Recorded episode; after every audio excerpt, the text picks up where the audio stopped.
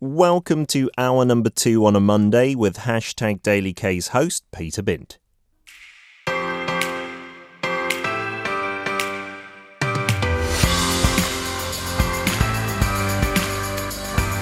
Tired of just scratching the surface of Korea? Want to get deep in the weeds?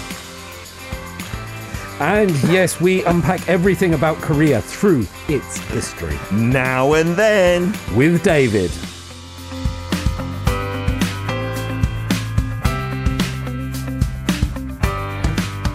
I do remember last week, David, when I said we do this to the music, the title and whatnot. Yeah. And yeah, I know that is maybe an older generation thing that we'd like to keep here on Honeydung Radio. I hold up my hands and I'll do it with a smile. And I'll be on cue next week. Fantastic. Yeah. You are looking fabulous today, David. I really want to wear a denim jacket again. I haven't done so since I was about 22, 23. Mm-hmm. I can't quite do it. I'm really bad with fashion. It would take me a couple of years before I get on board, right? Isn't this a trend that's come back around now as well? I don't think I'm pretty fashionable. I think I'm still, I mean, I've gone for the Vanilla Ice dyed blonde hair and the blue denim jacket. I've got jeans on as well, so I'm doing the chong fashion. That's amazing. I've got double denim and just why not? Have a bit of fun. So I look forward to seeing you in a denim jacket soon. You're inspiring me, The leather jacket I've been talking about, I've never worn one in my entire life. Have you got one in your closet as well? Yeah, I've got one of those. I've just got to do it, right? Just got to take the dive in, head first. And it will be your first. It will be for the hashtag. Good segue there, Dave. Yeah. Did you have a good weekend? Anything interesting? Perfect weekend. I'm now fully vaccinated. Lovely. Recovered from that. I've been running. I've taken the kids out to the park. We've seen these high skies. Yes. Didn't see any fat horses. No. Stout horses. Didn't see any of them, but sometimes the week starts and you're ready for it. You're feeling good. That's me this week. Yeah, we will be honest. Sometimes you don't feel like that, right? You're like, I don't want this week to begin. Yeah. I'm feeling like you as well, David. Today, after Mogadishu and going into civil war and embassies, we're switching things up completely. Let's get on to sort of dramas, Korean dramas, which are so hot right now. Yes. And people all around the world watching, tuning in, and there's a drama for everybody, really. Absolutely. Whether you're into zombies, soldiers, beautiful people, history, it's all there on the Korean dramas. You're right. It's not just a stereotype. I think maybe back in the early 2000s or even late 90s, all very, like, depressing. Your brother was your sister who you were dating, and then cancer and dying. Makchang drama. But nowadays, there's so much difference, right, out there, variety. And they've moved on a lot of the time from that Cinderella love story. Mm-hmm. They've adapted. And one of the big ones, one of the hot ones that got a lot of attention was a drama called Itaewon Class. Right? Oh, my mum was addicted. Your mum was addicted to this. She doesn't usually fangirl over anyone, but with Park Seo-joon, the main lead, she was a little too keen. I watched the first episode and it was like a movie, that first episode. Yeah. Like his father passed away and then he got revenge by beating up the guy that was responsible. And I was like, I think I've seen it all. Like, and I just stopped there. that happens, but at least you got a taste of it. And Park Seo-joon with that hairstyle, which becomes, so he had his fringe or bangs, right? He had that hairstyle. This was a huge drama that gained a lot of attention, not only in Korea, but all around the world. And it did that because it was telling a news story. Yeah. Some of the themes, as you say, were quite sort of well-versed and we've been through them before. Yeah. But it was centered on this place called Itaewon. Mm-hmm. And that's what I want to look at today. We want to look at what Itaewon is, what it is part of. But before that, just in case for any of our listeners that haven't seen Itaewon Class, you should. you should at least check it out, maybe do a few episodes. But it's a story about sort of a ragtag group of people, a bunch of sort of mismatches that don't fit into normal societal positions and standards, and they get together. They're normally morally upright and they take on the big corporations. They take on the big rich empire and they aim to bring it down. Yeah, and they do that through a late night bar, right? Yeah. That's their kind of segue into it, and the business they're running, as you said, all together as kind of this ragtag outfit who do remarkably well, right? They do remarkably well because they What's very interesting in this is they give power and authority to the youngest people in their group. Oh. Now, Korean society can sometimes be quite based on age or hierarchy. That's just the way it is sometimes. Sure. But in Itaewon Class, the position of authority, the manager, it's given to the youngest person. Oh. It's given to the girl because she knows social media. Mm. She knows how to make things look cool. She knows how to create vibes. And so a really interesting story that touched a lot of hearts, I think. Yeah, and I think a lot of people, if you're interested in Korea, you might have heard about Itaewon being this cool, trendy place where lots of people from lots of different countries kind of get together. Mm-hmm. So I think that piqued their interest as well. Actually, in episode 1, it doesn't come out at all. It's all about his countryside beginnings, so I didn't see that part. Yeah. But I think some of the locations are actually in Itaewon, and they became kind of tourist hotspots as well. Yeah, that's right. The bridge that goes over where you can see Namsan, mm-hmm. things like that.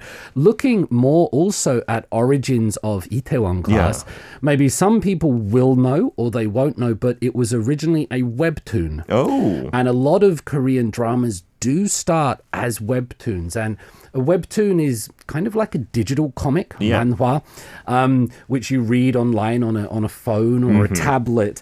But it started out as that, and it was one of the biggest webtoon successes. So it had this incredible fan base and success even before it hit the screen. Sure, that seems to be a big trend for dramas in the past, 5-6 years. And that means they already have a lot of interest behind them before they're even released, right? Absolutely, but then also a lot of expectations which are hard to keep up with, because people that are watching these webtoons, then they have images of what the characters would look like. And you then have to live up to those things. Yeah, I think Park Seo-joon, luckily, because he's a very handsome chap and a decent actor, kind of lived up to a lot of them. Zana's on the chat from Malaysia saying, wasn't this what got Park Seo-joon a love call from Hollywood to be in the Marvel movies? It might have done him no harm at all. Yeah, absolutely. And congratulations to him. That's a really cool thing.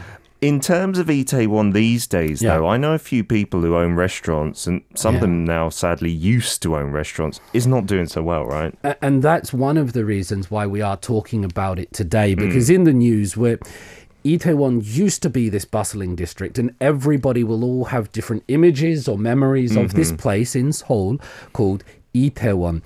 But the story's coming out in the news at the moment. So we have these signs in Korea that say 임대, which is for rent. Uh-huh. They have these big red characters. Yeah. In Itaewon, of the small stores, so the stores owned by people, mums and pops and young people, 32% vacant. Oh my goodness. What does that mean? If you take the average of Seoul, the average vacancy rate of small stores in Seoul is 6.5%. Oh, wow. Itaewon is 32%. So you can see that it is a problem all around the city, but this area specifically is really being hurt. Yeah, it's because they've got so many restaurants and bars and the nightlife's great, and then added on to that, we're seeing a photo of the district, which is really cool and trendy, some of the back alleys. Yeah. But I think another big problem was a few outbreaks were linked to certain spots in Itaewon in the early days of Corona, and that put people off even more. That's correct. But it's not just because it's a busy district or a place you can go and eat and club and things like that, because other areas of Seoul that people might know about, if you take Gangnam, if you take Hongdae, if you take Gwangbokjeol University or Gongguk University, they've seen their sales drop in the last year by around 40%. Uh-huh. So everywhere has been affected by this pandemic, especially if you own an entertainment place. For Itaewon, 82%. Oh my goodness. So it's double. So what we're just trying to bring attention to is this place that was so known about a year ago because of the drama has dramatically dropped in the last year. It's very sad, isn't it? Lots of messages as well related to what we've been chatting about. Siska says, I didn't watch Itaewon Class, but Shijak is my favourite from the soundtrack. I think that's from Gaho. That became a big hit as well. There are lots of K-dramas originally from webtoons these days, and Itaewon, it's a hyped up area, but I usually get lost when I travel to Seoul and visit there. I think Gangnam is a little easier to navigate than Itaewon or even Hongdae. Mm-hmm. Yeah, depending on which side you're at and which back alley you go down, you can get a little disorientated. Sometimes it's fun to get lost, but that song on the soundtrack, a really good song. Yeah. We have a message from Zana that said, at first, I thought Itaewon Class was about Park Seo-joon becoming the gangster of Itaewon Road or something, but suddenly he opens up a restaurant. Mm-hmm. And yeah, despite everything that goes on, a very moral, virtuous and upright character. It's so good. Yeah. Also, a fun fact from Zana is that Stray Kids love Itaewon Class so much, God's Menu was inspired by Itaewon Class as well. Oh, the song, wow. Yeah, and apparently the Marvel director was so in love with this, that's why Park Seo-joon is going to Hollywood. Really? Yeah. He was watching the K-drama, amazing. Good on him. Cherie also says, Itaewon Class gave me mixed feelings because the beloved dad who died, I think that was episode 1, was the awful bad guy in Secretly Greatly.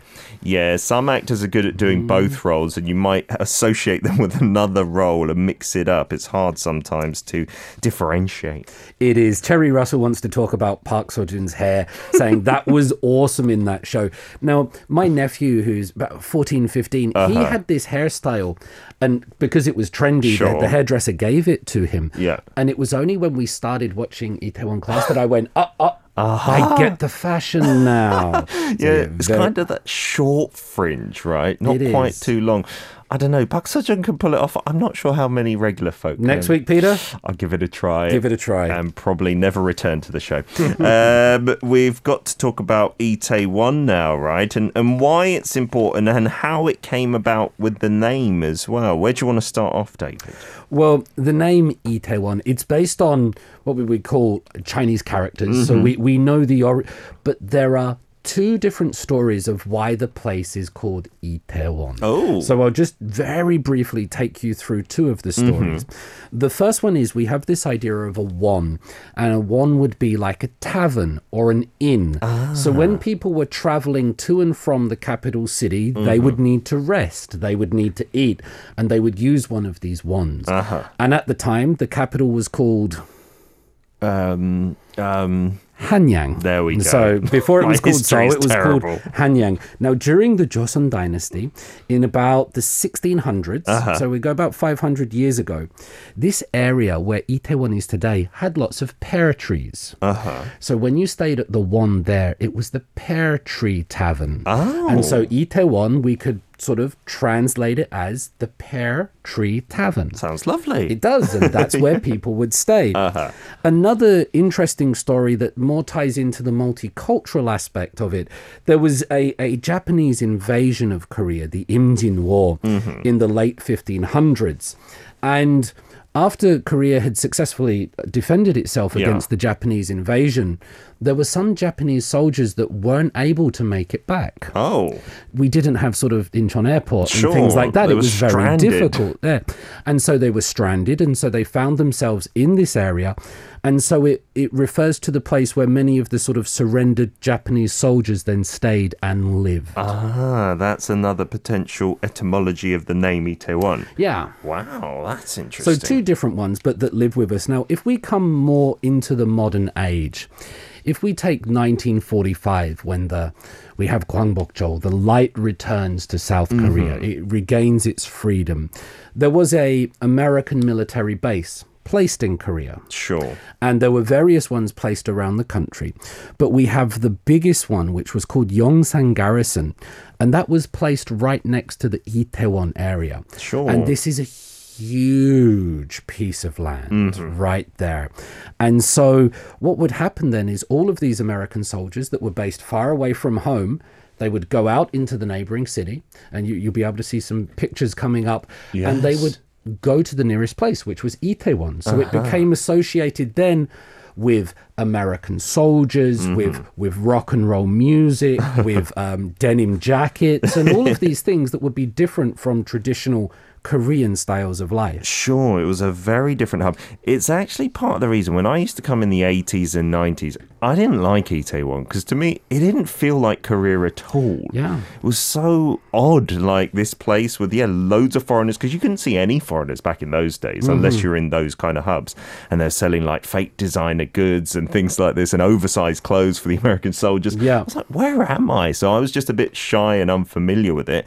And actually, it's where my father was based when he was part of the UN forces here. Mm-hmm. And this is where my mum and dad actually met. She was running a restaurant there. And so I've got a lot to thank to Itaewon. Yeah, yes. So it has a personal connection. That's a beautiful story. And it is a place, that's what we're trying to sort of get to grips with here, where people meet, where people from different backgrounds and cultures do come together. It has been that melting pot. Yeah. And many people have, therefore, positive associations and images of that, and mm-hmm. some people of course then are also a little bit more resistant to that. Sure, resistant to the change and whatnot, right? Yeah, absolutely.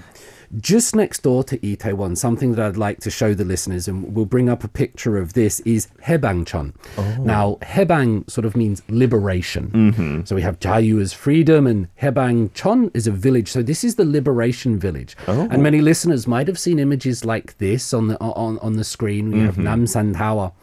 After the Korean War, and the Korean War is interesting because the front, where the two armies would meet, sure. that went up and down the peninsula many yeah. times. So Seoul changed hands, Pyongyang changed hands. Mm-hmm. Once the war finished, many people were without a home. Mm-hmm. Where could they go?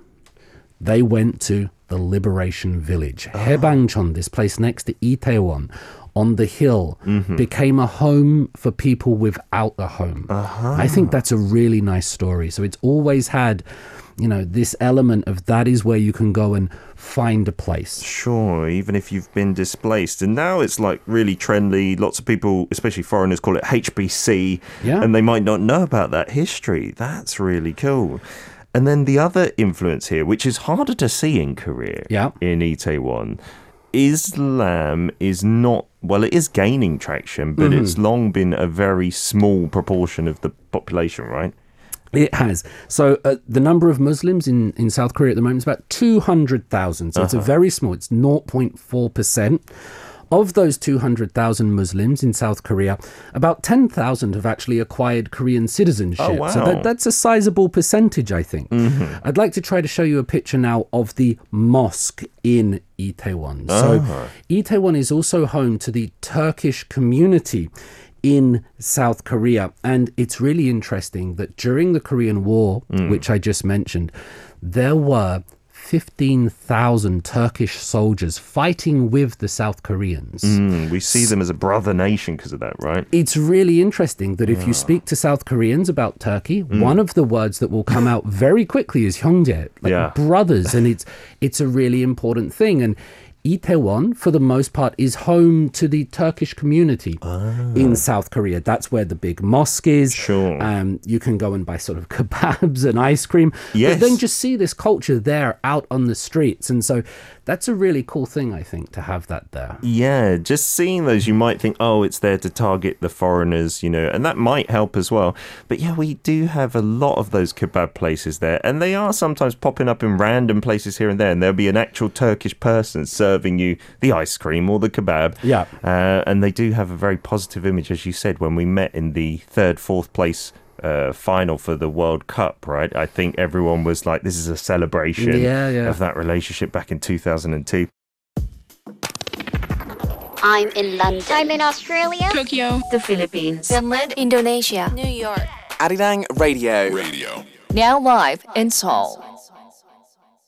Talking about Itaewon through Itaewon Class, and unfortunately due to the news that it's really struggling at the moment, because I've been driving down places like Gangnam Daero, the big street at that hotspot, and to be honest, there are lots of people out, you know, on the weekends and stuff. Yeah. But I think it's not the same at Itaewon, right? That's kind of struggling to get back to where it was. It is. And, you know, this pandemic affects everybody differently. So that's what we're seeing here. And it's just rather interesting and heartbreaking how it's gone from the hottest place in the dramas, everyone was talking about it, to a year later, and it needs resuscitation or something at the moment. I hope, once we do see that herd immunity level of vaccination, people will be more willing to go back, right? Siska from Indonesia saying, what an interesting history behind Itaewon's name. I love that Pear Tree Inn. I want to stay there. I'll be there in the next room. Yes. We have some messages from Faz Benchmark and I Am Zana, both talking about the Itaewon Mosque, saying they want to go there and bring it up. We'll show you a picture as well on the live stream. It's quite grand. It is. It's really big, and it plays a role of community and bringing people together. It's a visual landmark, and you find it there in Itaewon? Yeah, it's, if I recall rightly, like up the hill on one side behind the main street, right? Yeah. And that's a sight to behold, even if you're not a practicing Muslim as well. It looks really lovely, doesn't it? Agreed. Cherie and Steve also saying, love the backstory info, David. Really interesting, and a fascinating history with the early settlements as well, with those stranded Japanese soldiers. Yeah, going way back in time, right? Mm-hmm. One more message from Tropic Girl, which says, this is lovely and I hope that Itaewon's business community bounces back.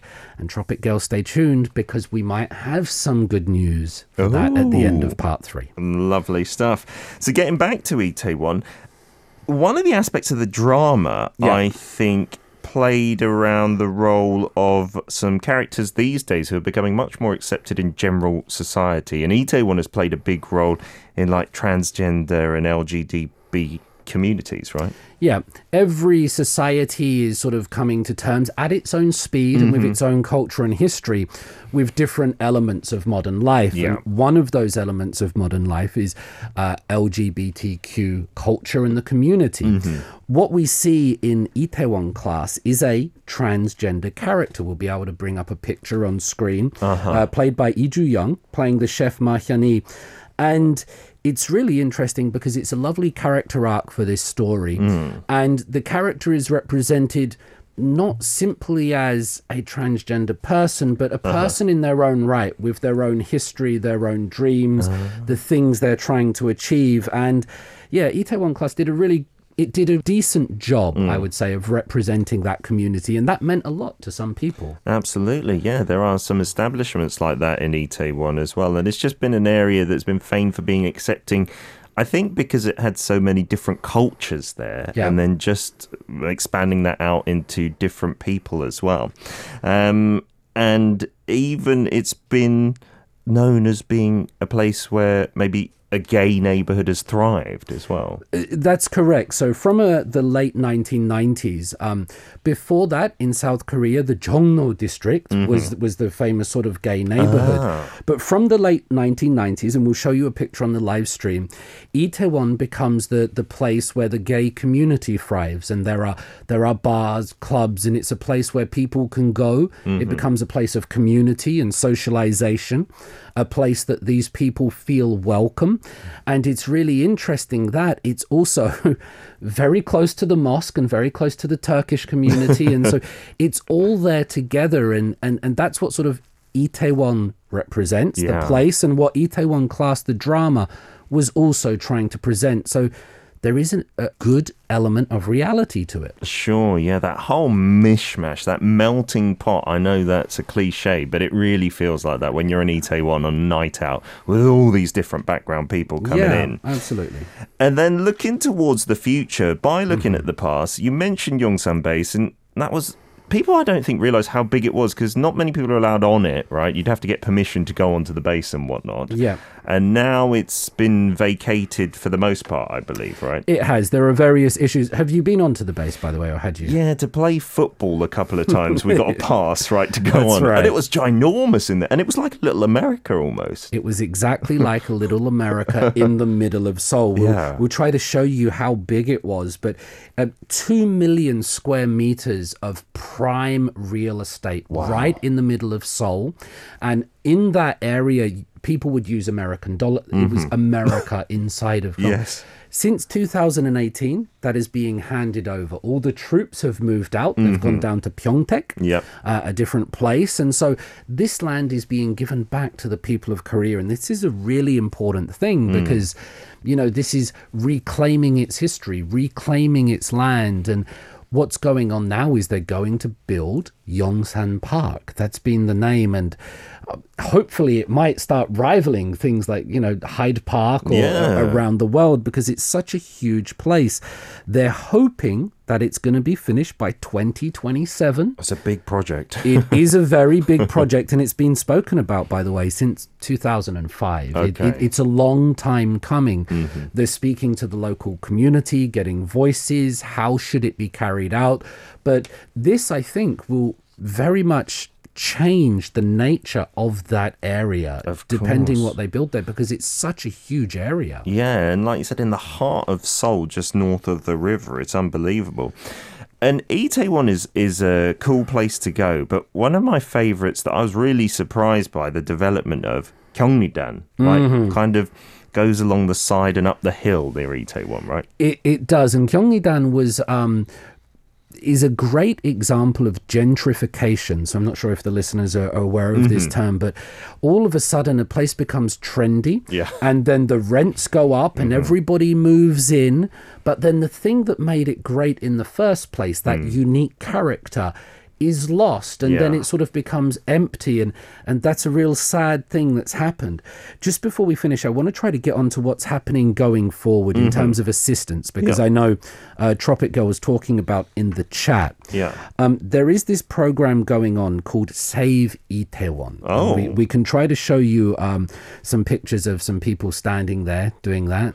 So what is this for? Is this for the like failing businesses in COVID times? Yes, it's for the failing businesses, to help them with rent, to help them survive through this, so that when society gets back together, they might be able to continue. So it's providing a lifeline to these people, and you can see that there, right? Shijaki, there. We're going to start again, which is very similar to the message in the drama. Oh, yes, they should use that Gaho Shijak song as their theme track. I'm sure they already have done. Absolutely. I guess one of the questions that comes to me in this is, when we see an area of a city that's sort of been so hot and now is suffering, should we sort of artificially resuscitate it? Should we provide it assistance, or do we let it run a natural course and then let attention go to other parts of the city? Sure, that's a very good question. I like this, David. You make us think every week, and that's such an interesting point, because for a new place to pop up and be all trendy and hot, which everybody loves, it means naturally somewhere else must die a death, perhaps, it right? It does, and yeah, a city is made of many different places. So what happens to Itaewon will be very interesting to see, but it's been home to many memories to me, to many people. So yeah, it does mean a lot. Yeah, personally, just because of those memories, I'd like it to rise up from the ashes. But yeah, how artificial should that help be? That's your decision. Everyone's got their own thoughts on that. David, again, thank you so much for educating us and entertaining us as well. Thanks to you. Have a wonderful week, and we'll see you next Monday. Thank you. You can listen to Monday's segment, Now and Then with David Tizard, every Monday from 10 a.m. KST on Hashtag Daily K.